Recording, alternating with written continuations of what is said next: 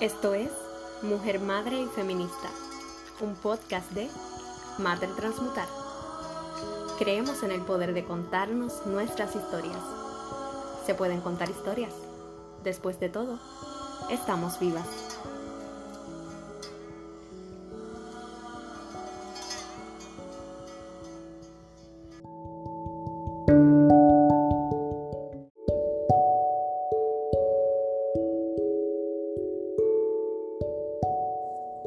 Hola, al fin llegué aquí.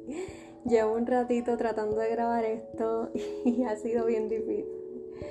Este, así que nada, voy a tratar de hacerlo bien rápido y pues nada, que de alguna forma este escrito conecte, ¿verdad?, contigo y con el modo en que estás ejerciendo tu maternidad, si es por eso que llegaste hasta aquí, o con los procesos que estás aprendiendo de ti misma, lo que sea, ¿verdad?, cómo te funcione. A mí, pues, casi todo lo que estoy escribiendo y compartiendo en Mater Transmutar, pues, está ligado directamente a los vínculos maternos y al proceso de crecimiento que he tenido en el proceso de criar a mi, a mi hijo Lucas. Y nada, este escrito se llama Lo aprendí de ti y dice algunas cosas bien, bien chulitas que me dan mucha alegría y que me recuerdan también un poco cuáles son lo, lo, las asignaciones que tengo conmigo misma y las cosas que quiero de alguna forma aprender a transformar de mí en lo más cotidiano este, de la vida. Así que dice, hace unos días estaba furiosa, estaba rabiando, no recuerdo por qué.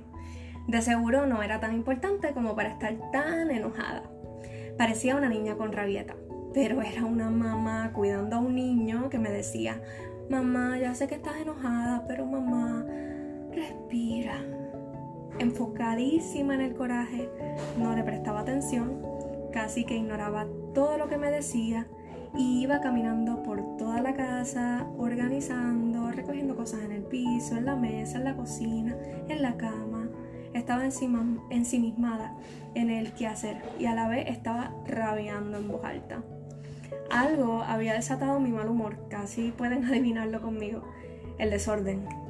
Tengo una obsesión con el orden y lo tengo que admitir. Hago listas para todo, coordino, organizo, trato de mantenerlo todo bajo esa ilusión del control afuera de mí. Pero lo hago porque de alguna manera siento que cuando todo está ordenado yo también conseguiré estarlo, pero siempre me equivoco. Casi nunca o nunca logro conseguir que se calme mi mente con solo ordenar todo a mi alrededor. Casi siempre peleo mientras estoy ordenando. No me gusta ordenar, lo detesto. Me molesta muchísimo la ropa sin doblar, que casi se sale caminando por la casa y tiene vida propia en cada esquina del cuarto. He comprado dos canastos, uno bonito en ratán para meter la ropa ahí y no verla, por consejo práctico de una muy buena amiga. Le pongo alguna sábana bonita por encima y hasta casi que no se nota que es ropa desordenada. Más bien parece una decoración cómoda como para sentarse. El problema es que tengo otro canasto, de esos ordinarios de Londres, formato plástico, grotesco, igualito al que tenía mi mamá en la casa, en el walk-in closet del cuarto matrimonial. Siempre está lleno de ropa que se desborda, entonces ese no lo puedo esconder en ningún lado. En mi casa hay muchos closets, pero no lo sé ocupar adecuadamente. Me da tanto estrés. Por suerte les puedo cerrar la puerta. Algunos están un poco recogidos, pero no puedo esconder ahí la ropa limpia y sin doblar. Entonces eso me exaspera, casi sin ser un motivo suficiente como para enojarme tanto.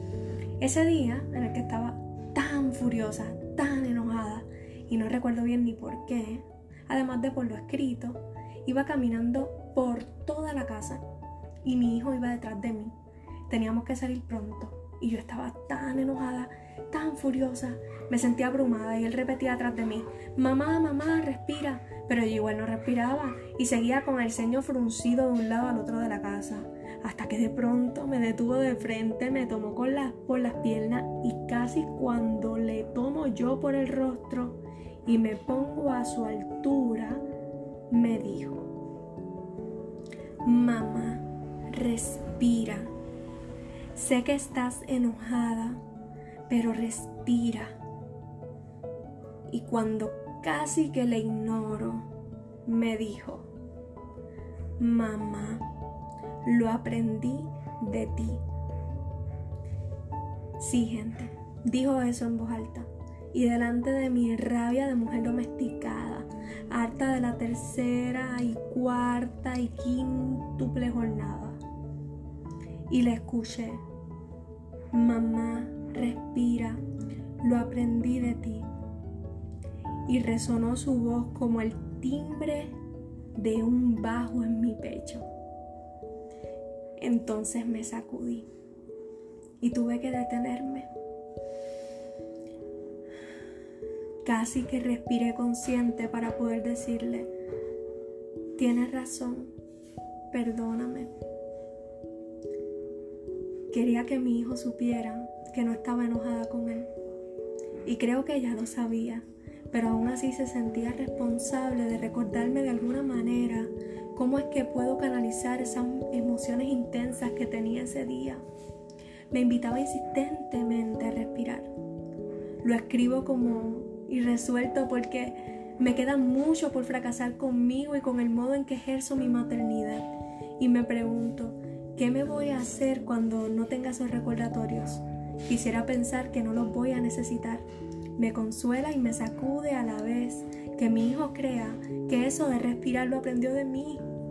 Lo escribo porque sé que tengo memoria corta y he encontrado aquí un modo de recordarme lo que aprendo y lo que me falta por aplicar. Tal vez de mí no he aprendido nada.